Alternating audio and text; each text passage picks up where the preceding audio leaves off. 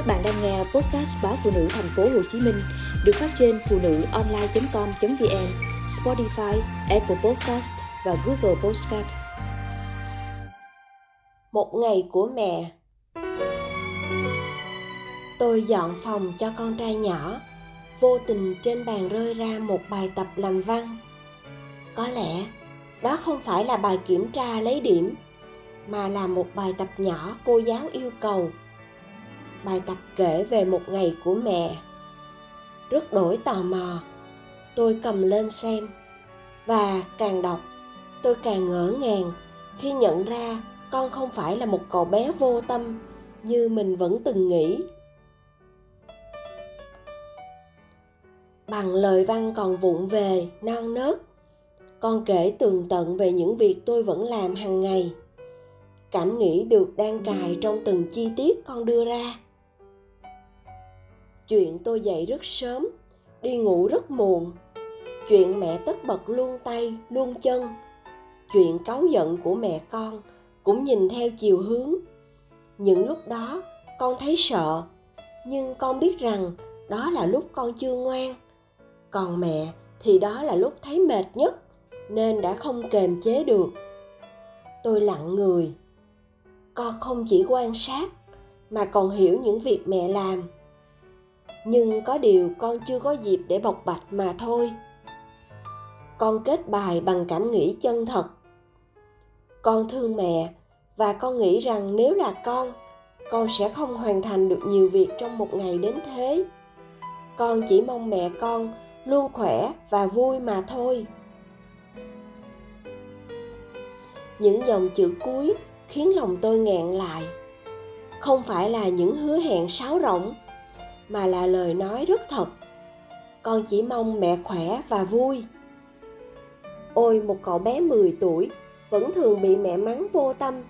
Khi mẹ vừa dọn nhà xong, con lại bày bừa bồn vẫn bị mẹ la, mẹ vất vả nhường này mà con không thương mẹ sao? Sao tôi lại buồn cười đến vậy?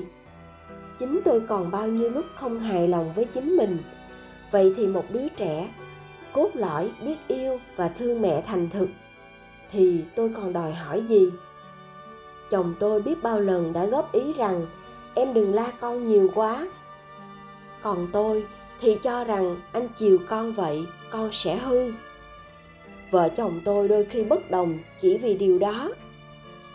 Tôi kiệm những lời khen cho con, thậm chí còn hay so đo với con nhà người, với mong muốn đó là tấm gương để con noi theo nhưng hình như tôi quên mất rằng điều ấy khiến con trở nên tự ti.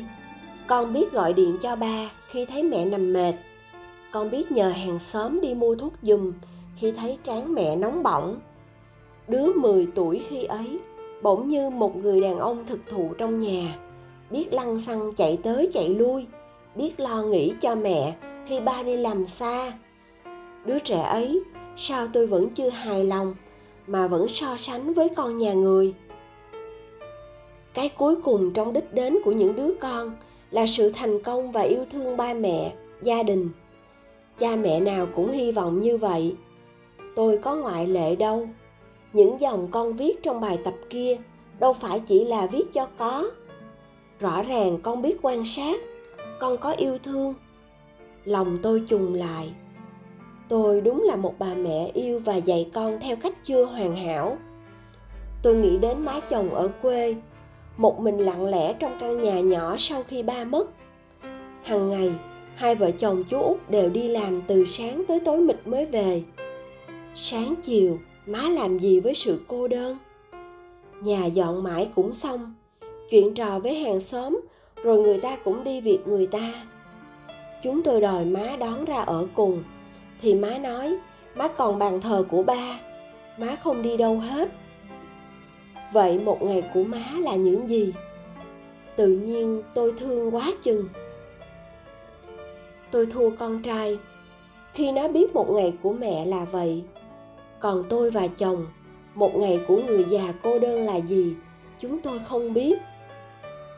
Và có lẽ cũng đã đến hơn một tháng bận việc nọ việc kia chúng tôi không ghé về. Sao tôi cũng thấy tôi vô tâm quá chừng. Nhìn lên tờ lịch treo tường, tôi gọi cho chồng. Anh à mai mới mùng năm, còn đến hai ngày nữa mới đi làm lại. Anh thu xếp để cả nhà mình lại về thăm nội. Tôi thấy anh im lặng. Rõ ràng, anh ngạc nhiên. Mười mấy năm sống bên nhau hình như đây là lần đầu tiên tôi chủ động dục anh về thăm má. Hình như có cả sự cảm động bất ngờ. Anh đâu biết rằng bài tập làm văn của cô giáo cho con trai đã khiến tôi phải nhìn lại chính mình. Người lớn trưởng thành cũng vẫn phải học học cách làm mẹ, học cả cách làm con.